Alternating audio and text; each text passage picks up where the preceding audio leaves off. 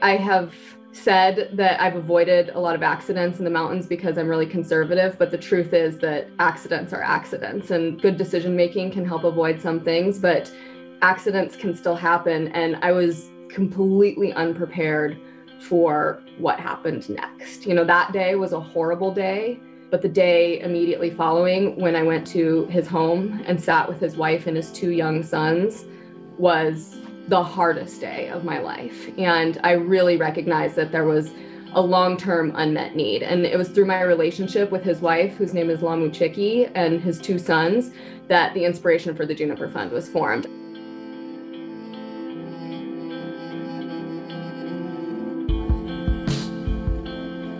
All right, welcome back to the Roam from Home podcast. Incredibly excited about today's guest. Melissa Arnot. If you've tuned into the world of outdoor adventure, you almost certainly know Melissa as the first American woman to summit and descend Everest without supplemental oxygen, not a small feat. She summited Everest six times in total, and her climbing accomplishments and personal story are very inspiration in their own right. And today, she's really joining us to talk about how that being an athlete and her climbing career as an alpinist brought her to her nonprofit work with her nonprofit called the Juniper Fund. Yeah, I'm really excited to talk to Melissa today. You know, a few years ago, I had a chance to interview her climbing partner, David Morton. And uh, David and Melissa together in 2012, uh, they founded the Juniper Fund really to formalize a commitment to um, really understand and improve the aftermath of the tragedies uh, that they were seeing and experiencing firsthand in the uh, Himalayan expedition industry. So I'm really interested to hear some of Melissa's reflections and motivations, which led uh, to start up the Juniper Fund.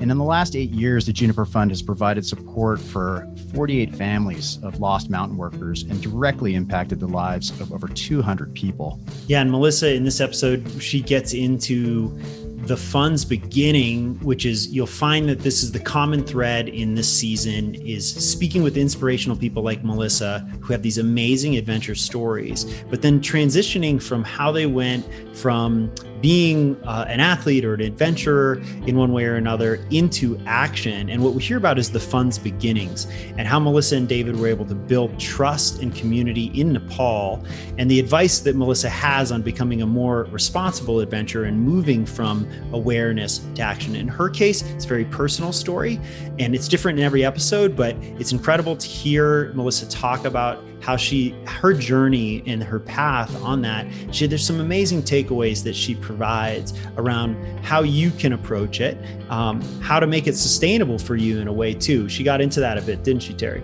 yeah, she she definitely did, and it just so turns out that uh, she and Corey have some common history. So uh, we brought Corey in for this interview as well. So let's uh, let's bring in Corey and, and get started and listen to the conversation. Enjoy. I'm Melissa Arnot Reed, and I am a professional mountain guide and recreational slow uphill walker, and the co founder of a really meaningful, important nonprofit, the Juniper Fund, and a mother. And a writer and a multitasker and uh, keeping it all together. and a speaker and I mean, you, you, I think you, that's funny that you're like, I recreationally walk uphill slow. I mean, you're a professional athlete, which is the big bullet point that you just missed or dodged. I'm not sure what, which. I, I, just um, walk and I talk. Those are the only two things I can do, and I can do them sometimes at the same time. And can you chew is, gum as well, or is that no, just no. push? No, no. For anybody who doesn't know, you're also the first American woman to climb Everest without oxygen, which is a huge yeah. deal. And I, I was there to watch you stumble back into 8,300 meter, you know, Camp Three, blasted, blown out, and completely um, elated, which was a beautiful sight. So, um, you've had a lot of success in the past few years, but I think one of the most interesting things is your your trajectory in the Himalaya and and as we were getting started together as climbers and, and we've had some great climbs together that we can talk about just to dive into how the Juniper Fund started but you know it's taken you to this place of forming a deeply impactful. And the thing that the, the Juniper Fund is so amazing, it's it's personal. Can you tell us a little bit about how the Juniper Fund just came to life? I mean, between you and Dave, and and if you want to get into Chewang, I'd love to talk about that a little bit with you as well.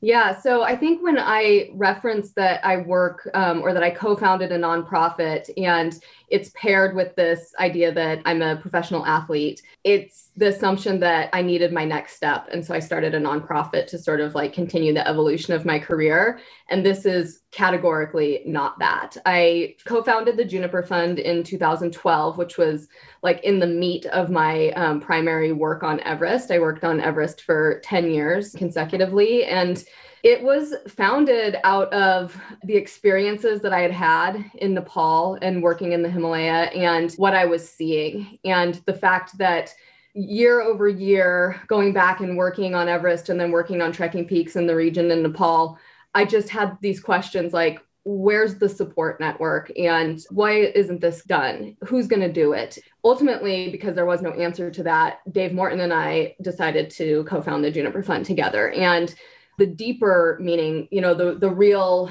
catalyst, I think, for why it became urgent and necessary for me was because in 2010, in the autumn, I was on a climbing expedition with Chewang Nima Sherpa, who is a high altitude worker you know, had the second most summits of, of any human. He'd summited Everest 19 times. And I'd worked with him on Everest for the preceding three years, but also he traveled to the States and worked on Rainier and in Alaska. And so we interacted in a lot of different ways. And, you know, how this brings Corey in is we were all meant to be Chewang, Corey and I on an expedition to Dhaulagiri. And some things happened and we ended up canceling that expedition and so both Chewang and I decided to go and attempt to climb Baruntse, which is a 7,000 meter peak near Everest. And on that climb, he went ahead to try to fix the lines for um, some guided clients that were with some of his friends that were guiding there. And when he was climbing towards the summit on the summit ridge, a cornice, um, I think a cornice, but a snow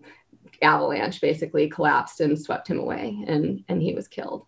I, I have said that I've avoided a lot of accidents in the mountains because I'm really conservative, but the truth is that accidents are accidents and good decision making can help avoid some things, but accidents can still happen. And I was completely unprepared for what happened next. You know, that day was a horrible day, but the day immediately following, when I went to his home and sat with his wife and his two young sons, was the hardest day of my life. And I really recognized that there was a long term unmet need. And it was through my relationship with his wife, whose name is Lamu Chiki, and his two sons, that the inspiration for the Juniper Fund was formed. I made a personal commitment to support his family financially as long as I had work. You know, I didn't have any means to be able to give them huge amounts of money. I, I get my, I make my living by working. And so every time I went and I worked in the Himalaya immediately following the accident, I would visit her and bring her what the equivalent of his work would have brought that I was capable of providing. And what was interesting and what I saw was that a couple really important things happened. She had autonomy to make decisions about what to do with the money. I wasn't telling her, here's money to put your kids in school. She had the independence to give it to the monastery, buy butter, put her kids in school, whatever she wanted to do. And with that autonomy and independence, there comes healing. And you don't ever get used to having a life without your partner and the father of your children, but you get a new life and a different one. And I think just seeing the transformation that Lamuchiki made over the course of years and knowing that her primary concern wasn't how am I going to feed my kids and how am I going to um, donate money to the monastery, which is very important to me. I realized that other families need this support too. And there has to be a way that we can provide this support to other families because I individually absolutely can't do it, but the need is very real.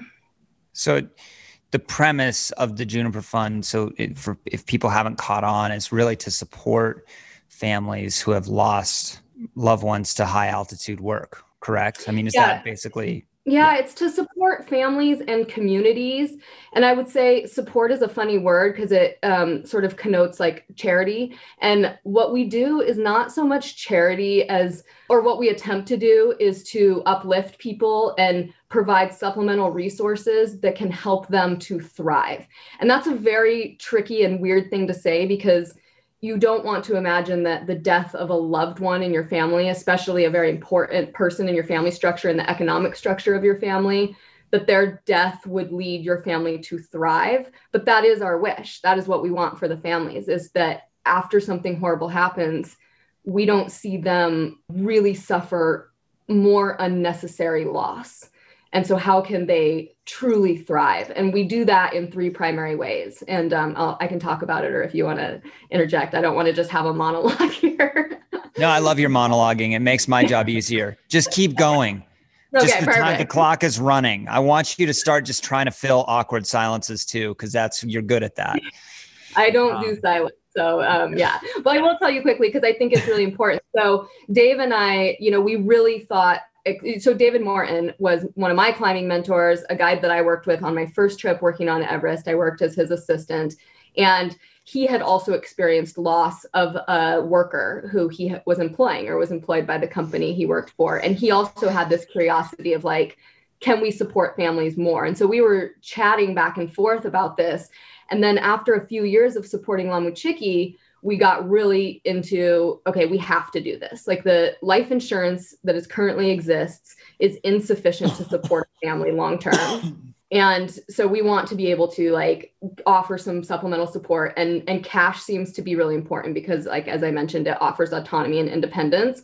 And so our first program was a cost of living grant. It's still our primary program in the way that we sort of offer support to families. So after a fatality of a high altitude worker and that's a term that is like defined by the government as a job a lot of them are sherpas some are other members of other tribes. But after the loss of a high altitude worker we support the family financially with $3,000 a year for five years. And so we spread that out over time so that they're not given this huge lump sum of cash that often flows quickly away. So we sort of continuously support the families. And then after a very short time of doing it, we realized we needed a little bit more comprehensive program. And so we started offering um, vocational training opportunities for families, any family member of a person who had died. So it could have been a brother, it could have been a uncle even uh, a lot of times it is the widows and we offer them opportunities to be trained in a vocation to make their own incomes really popular things we do are like restaurant training, beauty shop training, just general shop management, accounting, a lot of language classes, some mountain guide training courses. And then additionally, we offer small business grants. So if you've been trained in a vocation and now you want to take that next step and open a restaurant of your own, we offer grants that are forgivable. Those families can actually have an income in in the loss of their family members. So those are the three ways that we still support families.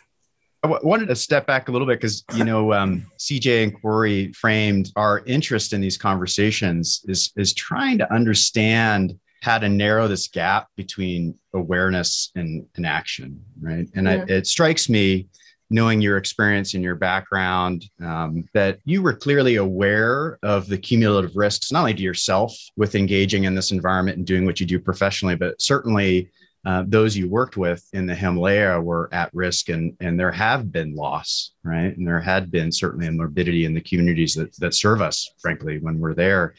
And yet clearly there was a um, this quite this is seminal moment, unfortunately triggered by by loss, and then confronted with this moment where you're there seated in front of Chewang's family, and clearly there's still an emotional residue to this day from that moment, right? And it's it's really interesting in that one of the most I think motivating factors for action is indeed emotion, and it's it's been shown now in, in modern science and functional MRI studies that people that have really high altruistic tendencies um, when they're sitting in front of a person or they're hearing a story about someone else's loss, those who are most inclined to give and take action are, are ones whose areas of their brain that that is actually like feeling pain and suffering lights up when they're mm-hmm. hearing the story of someone else. So it's like this idea of, of mirror neurons. And even when we're hearing your story, and I look at the others here, and and I know we've all had our own loss, and it triggers my own memories of listening to somebody else's painful loss and suffering. And that clearly was maybe not everything, but part of the step for you to kind of be like, okay,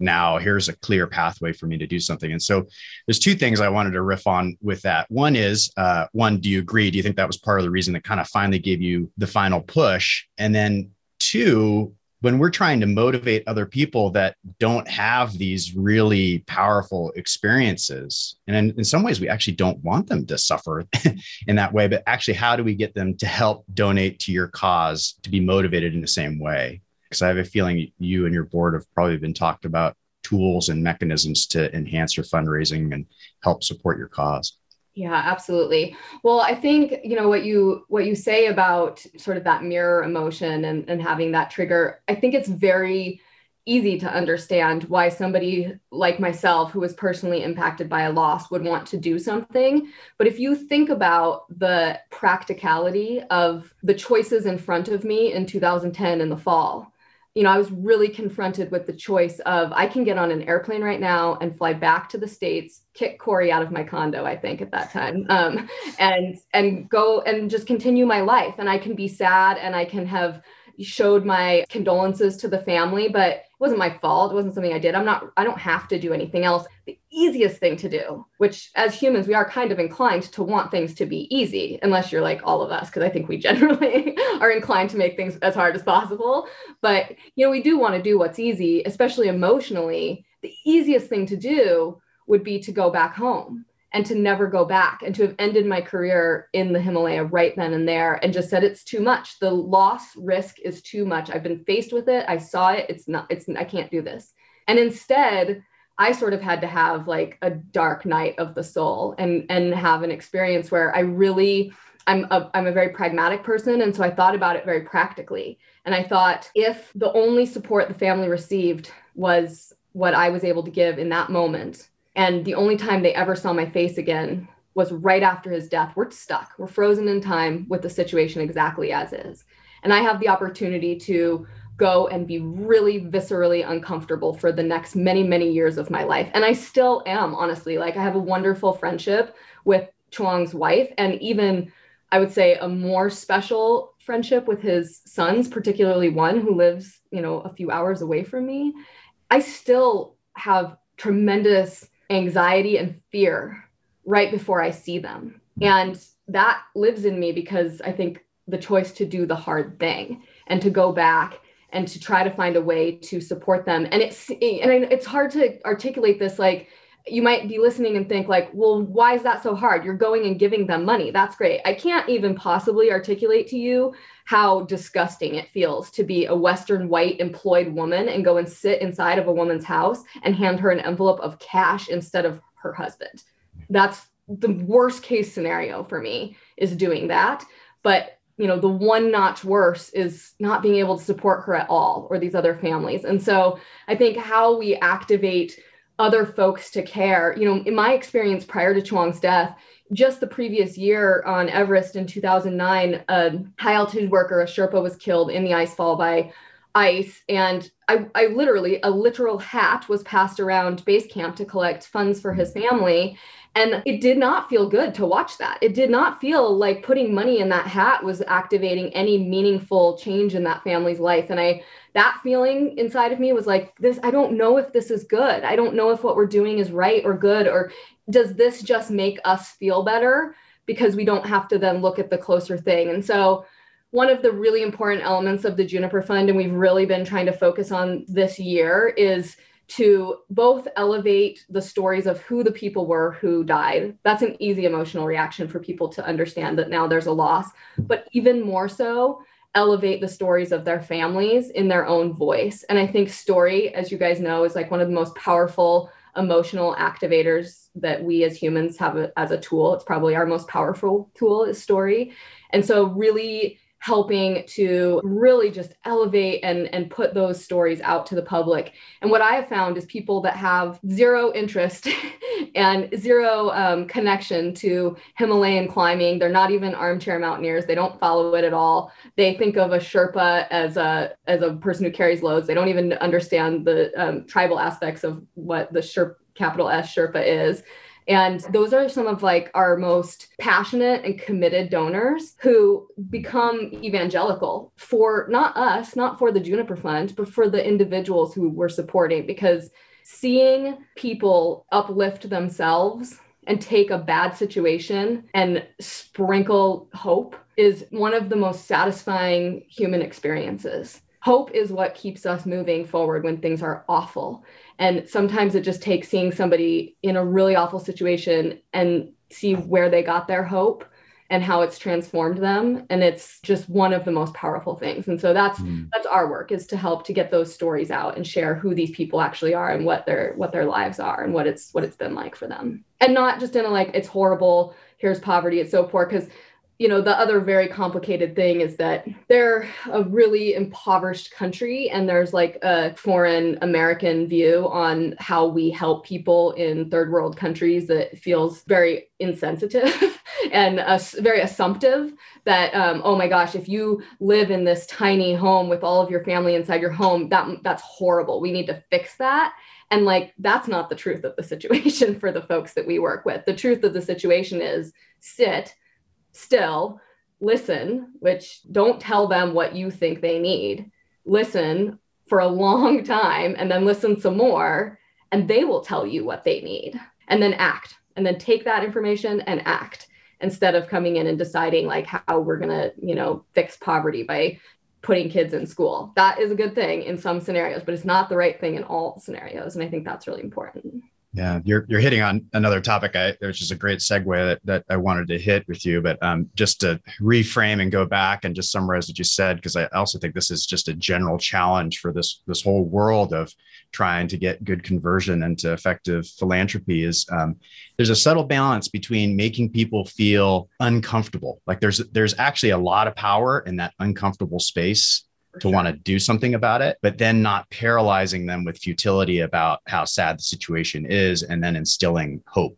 So mm-hmm. it's like you need a story to make people uncomfortable about the loss, to feel the loss you felt, mm-hmm. but not belabor it so long that you lose them before you tell them, like, hey, but this is all the wonderful progress that has been made. And the timing between those two can be really critical, but also really tricky and then in that action and actually making it effective going going forward to your last point here what i hear you saying is really what a lot of people would talk about this concept of radical listening and avoiding being the white savior and having the white savior complex like coming in with your preconceived notions that i have my master's degree or i'm a doctor or i work in a nonprofit and i have this great idea for this community and this is what's going to fix the problem and i'm going to come with my program versus coming down and meeting with your intended recipients of your philanthropy and just being like what's going to work? Like what do you guys need? And so i'm curious with with the juniper fund did you initially come in with some preconceived notions on what was going to be most effective or did you just start out right from the very beginning because of this shared moment of trying to make sense of Chewang's loss and kind of what to do next? And also Dave's what David's with his loss like you just sit with the families and say hey how can we how can we help and listen and, and derive kind of your action plan from there? Just curious on your experience well, I mean, I am just a normal ego driven human who thinks I know everything. And so I think, of course, we started out being like, we definitely know how to fix the situation here and what to do for these people, and had thoughts of imposing our will. and I think the concept of white saviorism was like in my brain at that moment in time, or that our work could ever be perceived that way. And that's like not for us to judge right? Like we don't get to decide if we're perceived that way or not. And and so i think we had a lot of ideas but one of the things that um somewhat maybe by luck but i think also by experience and observation for both of us we had for david and i when we started this we had so many conversations with each other. And i literally can go back and query my email and i can find like a hundred email threads of the same conversation about should we do education should we put kids in school? Because it's the one of the most powerful tools to get money from donors because donors have been told repeatedly how education changes not just the situation immediately but long term. And there's all of these like incredible experiences of people who receive education. And I personally felt extremely stubbornly strong that we can't decide that if if education is the thing that will uplift them most we have to let them decide that. And we had these debates of like we're just giving cash to people. What if they just buy like a bunch of whiskey? Or what if their family gets robbed because they know that we've come to town and give them cash? And it's like well then we're not depriving them of a normal life experience. We're not controlling their life experience. That's you know we're bringing something into their their world but it still again the autonomy. It, it just maintains so much of that. And i think one of the most powerful things that happened very serendipitously was i was traveling to new york for work right when we first were forming the idea of what the Juniper Fund was going to be. And I was in a hotel late at night scrolling through the TV because I don't have TV and so it's all fun. And there was a documentary on that was Nicholas Kristof's Half the Sky. And um, oh God, I mean, it couldn't have happened at a better moment in time because I bought the book.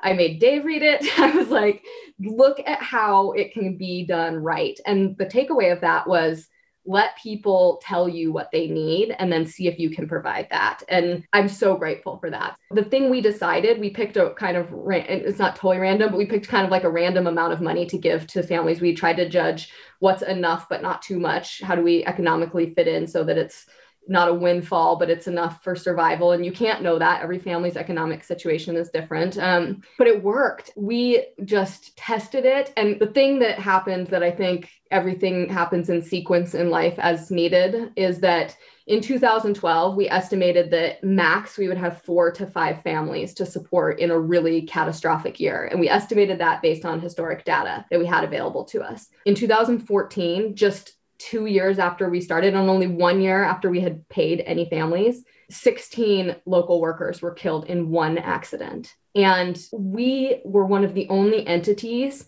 that had the infrastructure and the ability to support families long term and not just cash in hat hand people something. And 2015 you know the earthquake happened in nepal and it was devastating for so many people on so many levels but also expedition workers. And again, we were already operational and we had an ability for people who had incredible platforms to fundraise like corey um, through photo sales. We had an avenue for that money to be distributed in a tried and tested way you know where we knew we were going to provide long-term support to families. It wasn't random we have a employee on the ground in nepal that is like an amazing combination of a social worker and everything our director nepal director she does everything and and that i just think you know we couldn't have imagined that it would go that way but what we had started we have stayed true to and i think that that's community driven support You've been surrounded by, I mean, not just Chewang. I knew Chewang. We climbed Ama together, Ama Dablam with Chewang. And, and it was, I mean, he was just a, a really amazing human. He was gentle and kind and friendly and funny. And he was deep. And I was, you know, I just, re- I remember I, I left an expedition when I had heard what happened. And I, and to your point, I just went home mm-hmm. because I didn't know what else to do. And, and you took that pain and that grief and you, you channeled it, you directed it. I think one of the most admirable things about you, somebody who's known you for a long time and watched you, is that you have uh, the capacity to there's like an alchemy, right? Where you take something that is so painful and you move it into action that is so empowering. But it's not, honestly, Melissa, it's not just with you know the sherpa community or high altitude worker community it's i mean i've seen you do this in other ways too. You've been surrounded by a lot of pain and a lot of loss and a lot of grief. Is that do you think that's unique to you? Or do you have a toolbox that i mean how do you how do you move from grief to action? Yeah i mean it's so complicated. I think some things are and i appreciate your words corey because you know you know a lot of my life story and sort of what has brought me to where i am now and you've witnessed some of that hurt and and hardships i think one of the things that feels very much what drives me is this idea that no matter how bad things get in your life, no matter who you are, and I mean that truly and as encompassing as it is, there's always a choice. It could be a really tiny one. It could be to just open your eyes or close them, but you have some choice. And as long as you have that, you can put the things in front of you and try to choose action. And you know i have like my one of my driving mantras is always forward. And that can be kind of thought of recklessly like oh just plow forward through it. It's not that. It's don't stop if you can move forward. Don't go back if you can move forward. And i think in my very young life i had to deal with some really painful life altering circumstances as a very small child without the autonomy of being an adult and knowing about, oh, I have choices. I can leave this situation. I can stay in this situation. And there's this really critical junction. And I remember it, you know, from being five years old and being 12 years old and being 16 years old of I can get out of this. I can move forward. I have to move forward though. And forward is not easy. It's never easy. Stopping and like cradling yourself in the discomfort of your grief is somewhat weirdly comforting. It's like, oh, this feels nice. This is not because it's what I know. It's not going to change. It's not going to surprise me. It's what I know. I can just live and exist in this. But if you can get out of it and expose yourself, it is the actual journey to vulnerability and I think that that is the way that you live the most enriched life. And I spent 25 years of my life avoiding full vulnerability, but like um, flirting with it, you know, like trying to expose myself to things that really felt tender and uncomfortable. And then retreating back into that comfy shell of grief and being like, okay, I can't do that. That's too much. And then opening back up just a little bit. And then finally, like, be finding the uh, courage to be liberated. And I think, you know, for folks that are like, cool, that's cool, good story, not me, not me ever. I'm not going to be that person. I can't, I'm never the action person. Just remember like courage is in us all and it happens daily, daily. We have these little acts of courage. And if you can exercise them slightly bigger, you will change the shape of the container. And then action, suddenly you realize that's become a life of action. You know, you it's ended up being a whole life of action. So I don't know if it's innately in me. I don't think I'm different from anybody. I wish I was. I wish I was like unique and special and a, you know, only one of me. But I think what's within me is within us all. And I think we all have like some of the same thoughts and emotions. And if I've said anything that you're like, oh, that resonates, that's because we all think the same thing. and that's like the great secret is that we could all do this. You know, we can all enact change and it doesn't have to be grand and in one sweep of a brush and everything has changed. It's it's often not. It's small small little gestures of daily life that add up and create a journey. All of what you said, I really appreciate so much because it is. I mean, I, I've talked about this in the lead up to this season. I've talked about it on the first episode. It, it can be very overwhelming looking at sort of the magnitude of issues that we we are facing in our personal lives or as a as a human family and with that sort of gravity it's hard to activate and one of the things that i think the juniper fund is so amazing or one of the ways it's so amazing is that it literally is a personal interaction, right? It is not a massive organization where you put some money in as a donor and you don't, you have no idea really where it goes. I mean, I think there's a kernel in there that's special for people because it, allows them to feel like they're personally connected to the action they're taking. And i think that's really important right? Like it's not it's hard when you donate to some of these massive charities or these huge organizations because you're like well did i do anything? The juniper fund is very different that way.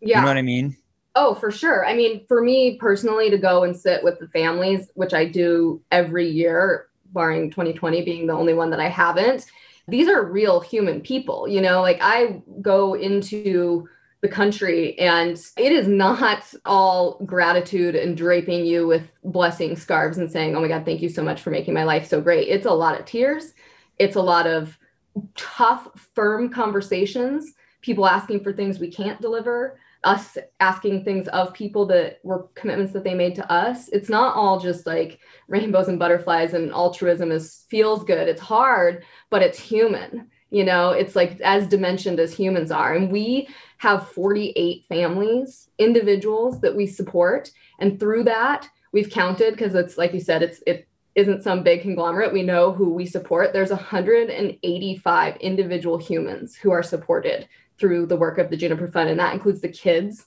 inside of the families. That includes, you know, if it's a brother that's the beneficiary or a mother, it includes her additional children. And we make our every effort to make individual physical contact with all of those people. And there are some that we can't. They're really remote in areas that are hard for us to get to and wouldn't be right for us to go to anyway.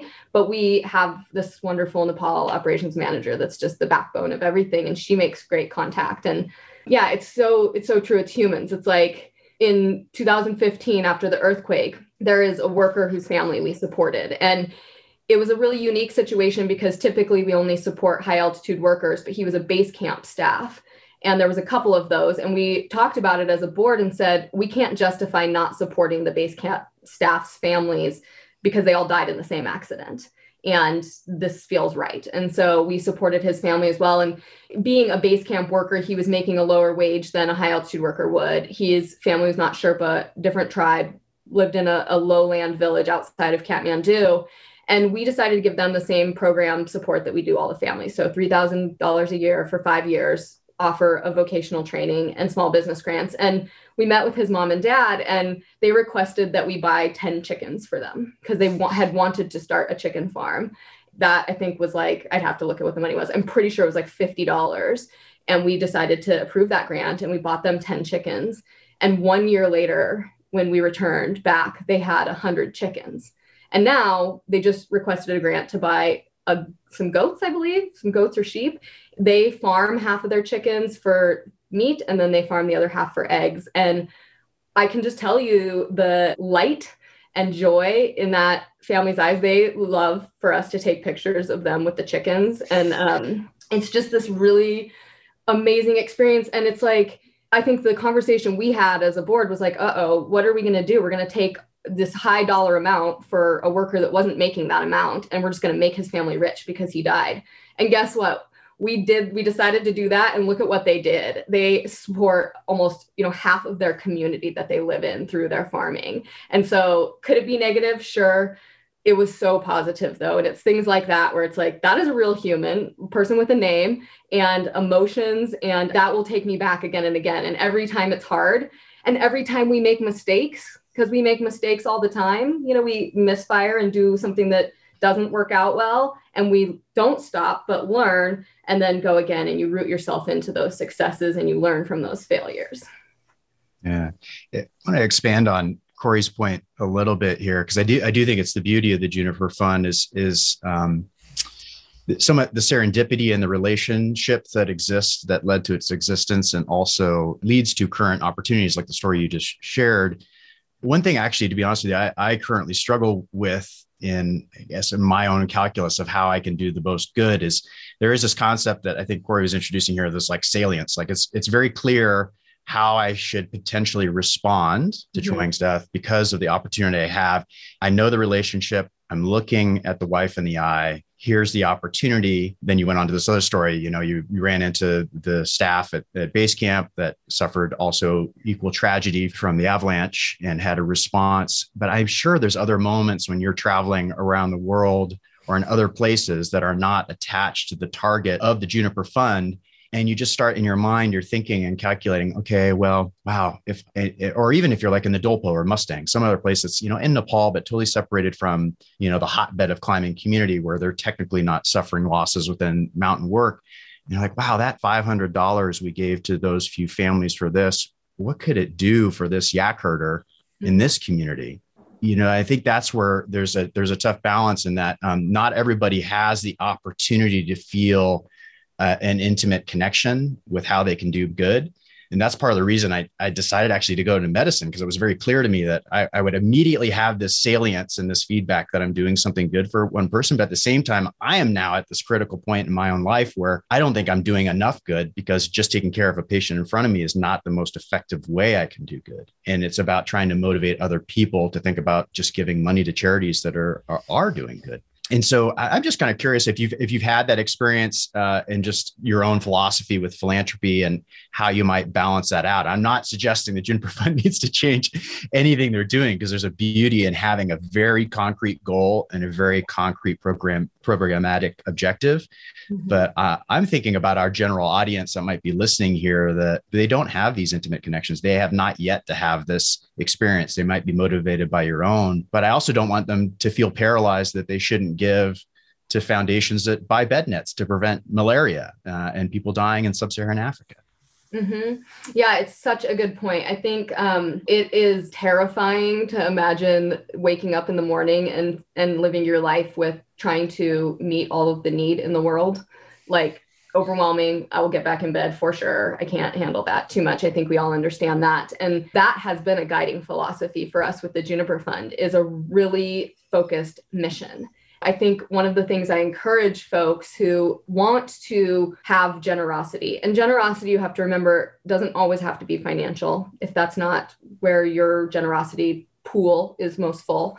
Um, it often is most effective when it's financial, honestly, no matter what. Even small financial gifts are often much more effective than physical labor donations or other things like that for a lot of organizations, not just ours but it's focused generosity. And I imagine, and this is like a literal tool that I use when I get start to get overwhelmed and think, oh my gosh, this upper Mustang family who is has no toilet, the $500 could change their life for the next 10 years. And it's such a small portion of what I'm giving to this other family that has income and recurrent and runs a business and whatever to keep myself from like spiraling down that path and just because I, I will I will become unanchored then, you know, and I will just want I, I won't have a focus i won't have a, mm-hmm. a, focus and i think that's something that's so important to form those connections for any person who is wanting to exercise generosity is that idea of focused generosity so one of the things i do is i just mentally create a map in my mind. And this is like how my brain works. And so welcome in. I hope you can leave. Um, it's this idea that i give this choice of money to this one family and then they buy these 10 chickens for example and then they grow their business and they have four other kids and their kids watch that business grow and they watch their entrepreneurial parents and they decide okay i'm going to become entrepreneurial. And i see also this community support and we're i'm going to make sure that my entrepreneurialness can also support individuals who are uh, one link from my family. And i start to draw these lines and i'm making up a story right? I don't know that it's true but i've seen it play out where it's like this one focused generosity that is very specific is having this really widespread net and impact. And that is the best way for me to impact large areas of people that otherwise feels overwhelming. And so I think that imagination is really powerful. And of course, we want to imagine things are always great, and hopefully they are. But I think going through that exercise of like, what is the impact that I've chosen to make? What's its true impact? And that that requires some generosity to yourself to imagine that your impact is is big. And i i think that that's really important. But i will tell you terry the one of the most important pieces of complimentary feedback that we receive from the juniper fund mm-hmm. is you guys have done a really good job at keeping your mission tight and focused and I can tell you, we're a bunch of, I mean, Dave and I are a bunch of mountain guides with ADD. Like we are easily distractible. We're like, oh, shiny thing, go run over there, be do that thing. Like we we've done this. We'll just start this other thing. And to be focused is an exercise in restraint, and that restraint has resulted in abundance. And I I would do it again for sure. It's been such a great lesson an exercise in restraint that has resulted in abundance. I want to like repeat that because that's just such a great takeaway for people and you can you can exchange restraint for simply the idea that the smallest amount of impact if directed well can result in massive abundance right mm-hmm. I think that right there is the kernel of, or one of the kernels that we're trying to get at this with this entire podcast this season is that your action can be small and directed. And mm-hmm. in making it small and directed and focused, you can actually have a larger long term impact. And you just have to choose what it is that you want to invest in. And that can be with money, like you said, which is often one of the best ways. It can also just be with time, which you said is sometimes less effective, but maybe finding a way with time with an organization that needs it most, uh, you can do that. I sorry, I just I really love that point. That is such no, a um, a good it's, point. It's great, Corey. I think it's super key, and I also think the the mission creep that you kind of were referencing here is a classic folly, right? I mean, you are in your action trying to convey a very direct poignant and relatable story of how you responded what you did mm-hmm. that does have long-term beneficial consequences that can fit the greater good but you really do need to be focused in what you are talking about how you're responding really to inspire other people too and on your own time you may decide you're just you know with extra money you have you can give to other effective organizations yeah. um, but you just don't need to self-publicize about it because it's not your story it's not your pitch that you're trying to kind of move forward. And, yeah and, and I, I, I think curiosity is this other great driver yeah. of generosity and impact and i think the idea that we perceive the only way to have impact is to uh, give individually like either again labor um, resources of whatever means a lot of the ways that i try to have impact in areas that i'm not serving through the work of the juniper fund is by being evangelical and sharing stories of what I've seen. I mean, I think you guys can relate to this traveling and being in areas where you're surrounded by people who have a different background from you is one of the greatest gifts of the world. It's one of the things we should all try to take in in whatever ways we can. And when I receive those gifts, then taking those stories and sharing them through as best I can the voices that shared them with me is an incredible way to have impact as well. And so I think, you know, deciding how you choose to uh, deliver your resources is something that's really a powerful way to to not be exhausted honestly to not just say oh i'm only doing this because i'm definitely not like our lives are too dynamic and dimensional so i'm doing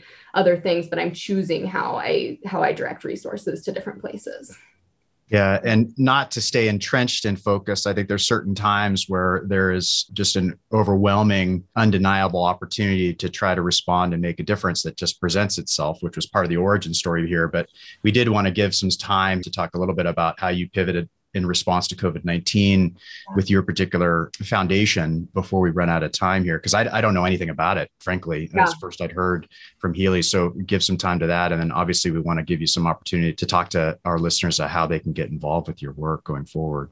Yeah, thanks, Terry. Um, you know, I think COVID 19 for us was like a real exercise again in restraint and like, who are we? What do we do? And when the communities that we're most committed to supporting are suffering these huge losses with the loss of the industry of the tourism industry for a whole year what can we do to support them? And i will just tell you the most meaningful thing i think that we did as an organization was continuously regularly and persistently talk to the families.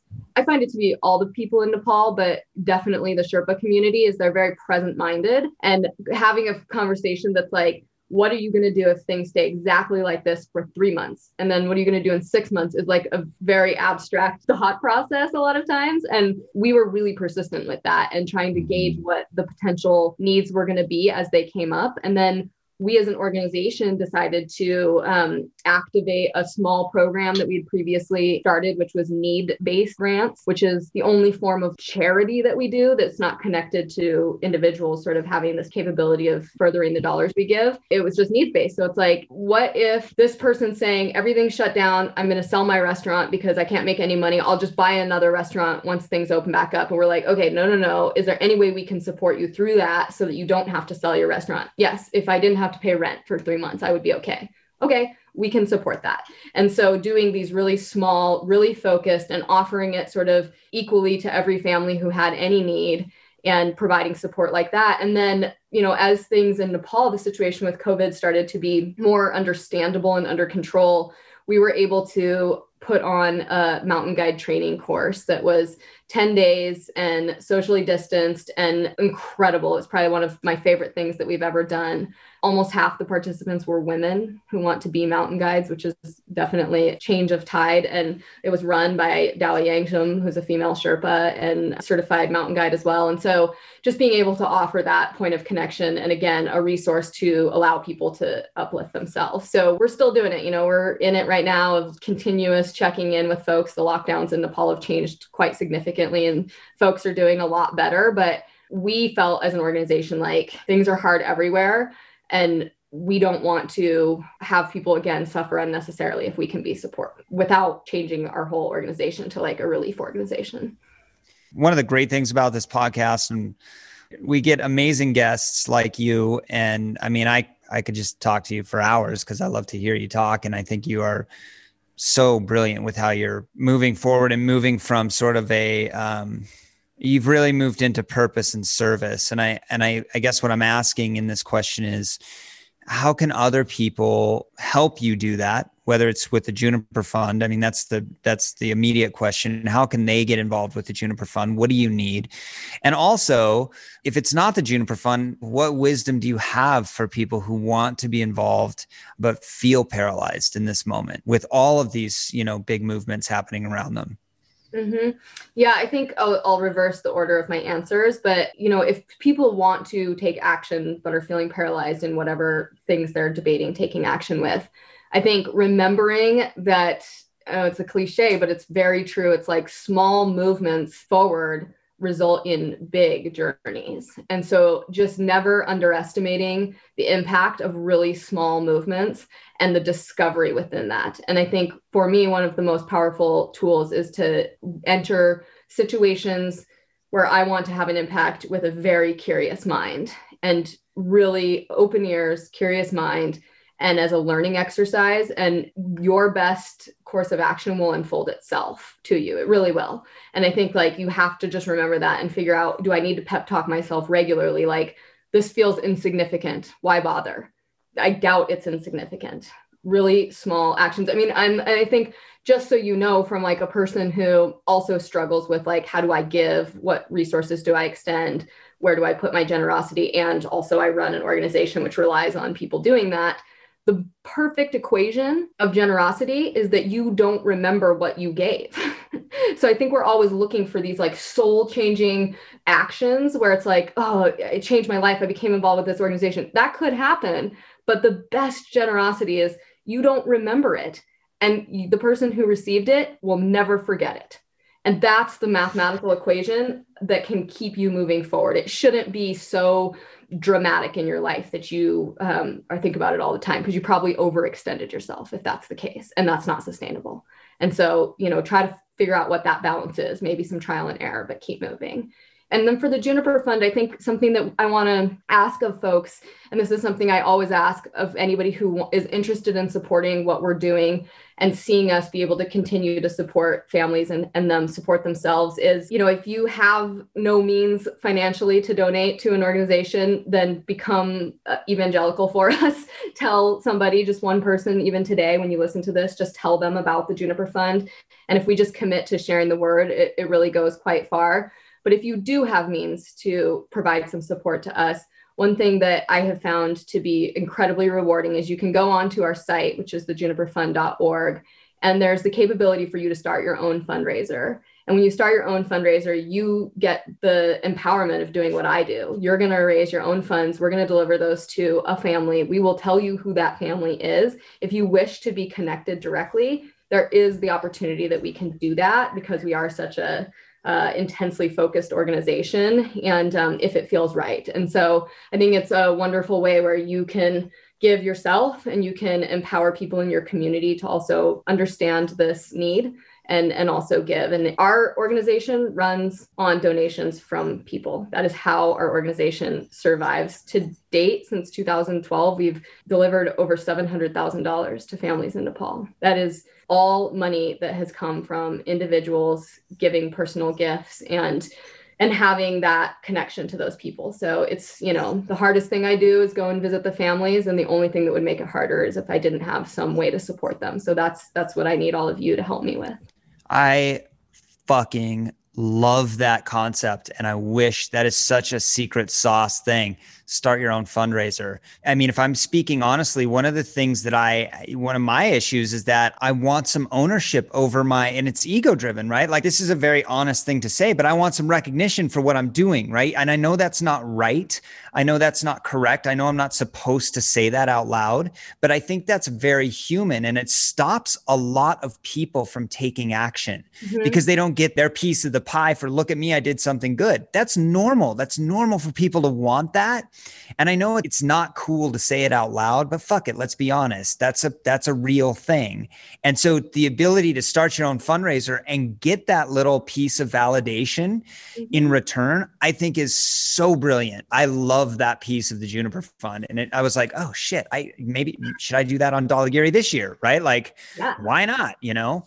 Well, so that- you know, I will say too, so those are our two human needs, right? Is like personal recognition. And then the second one is to be part of a community. And I know that what you guys have done with Roam from Home now and your community is incredibly powerful. And I constantly interact with people who are part of your community. And so like can i gift you corey the opportunity to both be recognized as an individual and be the component of a community? And we'll start a roam from home fundraiser. And anybody who is listening to this that wants to contribute by both letting corey feel loved and acknowledged and um, he's, he's going to push that he's going to push that hard. He's gonna push yeah. Uh, if, if Roam from Home could be our biggest individual fundraiser, and then for anybody who wants to be more of an individual, you can also start your own. But we'll we'll start that on your behalf, Corey. So this is going to be Roam from Home to benefit Corey's delicate ego and many families. we can do both. We can do both. Oh, can it be Terry and Chris if it's to if it's to if it's to benefit our delicate ego? I want to make sure that I'm not the only one taking the brunt of that. Jesus. I just I mean, it's my untrained amateur psychologist, but it is your delicate ego speaking that wants you now to be the same as them and not different. Just a second. Of course. No, it's it's you're you're calling me out and it's really uncomfortable. The podcast is over. No, I'm just joking. For those of you who are uh, not watching this, uh, Corey's shifting a lot and his Yeah, I'm sh- I'm shifting in my chair and it's just really uncomfortable. We like to do for folks. That's how we know it's working. no, it's it's a good point. Uh, you may you raise a great point that that is those are our basic human needs, and um and like I said, it's not a popular thing to voice, but if I can give voice to that and say that's pretty normal, maybe maybe other people can then activate through it. So for Corey's gentle, delicate ego, let's let's do a, a roam from home fundraiser for the Juniper Fund. I love that idea. And it has to be called that in the show notes, by the way. yeah. it's going to be called that on the fundraising page, just so you know. And like, yeah, I, I can't, I can't wait to see the picture. Corey, yeah, I can't wait to see the picture. It's be like don't, an extended hand with a little, little tiny Corey, like with a, an aura around it, like a little yeah. halo. Uh-uh. No, I will choose the photo, and I already know what one it is. is it me eating a Snickers? I don't know. Yes. the ego in its most delicate and raw form. yes. Yeah. Um, Terry, Chris, I just, I, I mean, if you guys have other questions, I want to give you that platform, but I also just want to extend my deepest gratitude um, and appreciation to you, Melissa. We've, we've had a long, long journey together as friends, and um, I think what's interesting about this podcast is we didn't even really talk about that, and that says so much to me about the work that you're doing the level that you're operating at. I mean, I'd love to tell stories, but that's an easy default. And I'm just so, so proud of you as a human. And I, it's been a joy to witness your evolution. And I, I really appreciate you taking the time to be with us today and, and share what you have. I really, yeah. really, really mean that. Uh, absolutely. It was a real pleasure to refine my own philosophy by picking up on some pearls from you. So thanks a yeah. ton. Oh, I appreciate you guys, and I appreciate this uh, opportunity to share what I'm doing, and you guys using your platform to elevate this type of thinking for individuals. I think it's really powerful. And when I play the mental game of connecting where does the action go, the action you guys are having through this is huge, and it connects to all of the listeners and anybody who takes action in their own lives in any way. And I just don't underestimate that. So I appreciate you all having me come and chat with you. It's been so fun. Thank you, Melissa. And you've you've actually connected the dots in this single episode on moving from the platform of awareness that we're putting out there to now we're going to start a fundraiser on what Corey's doing, and that is action for our listeners. So we can actually uh, you know, look in the show notes and pay attention. We're working it out in real time right now, but there will be action you could take from this episode. Thank you, Melissa, for weaving that together right here on yeah. Roam from Home. Pretty that awesome. excellent.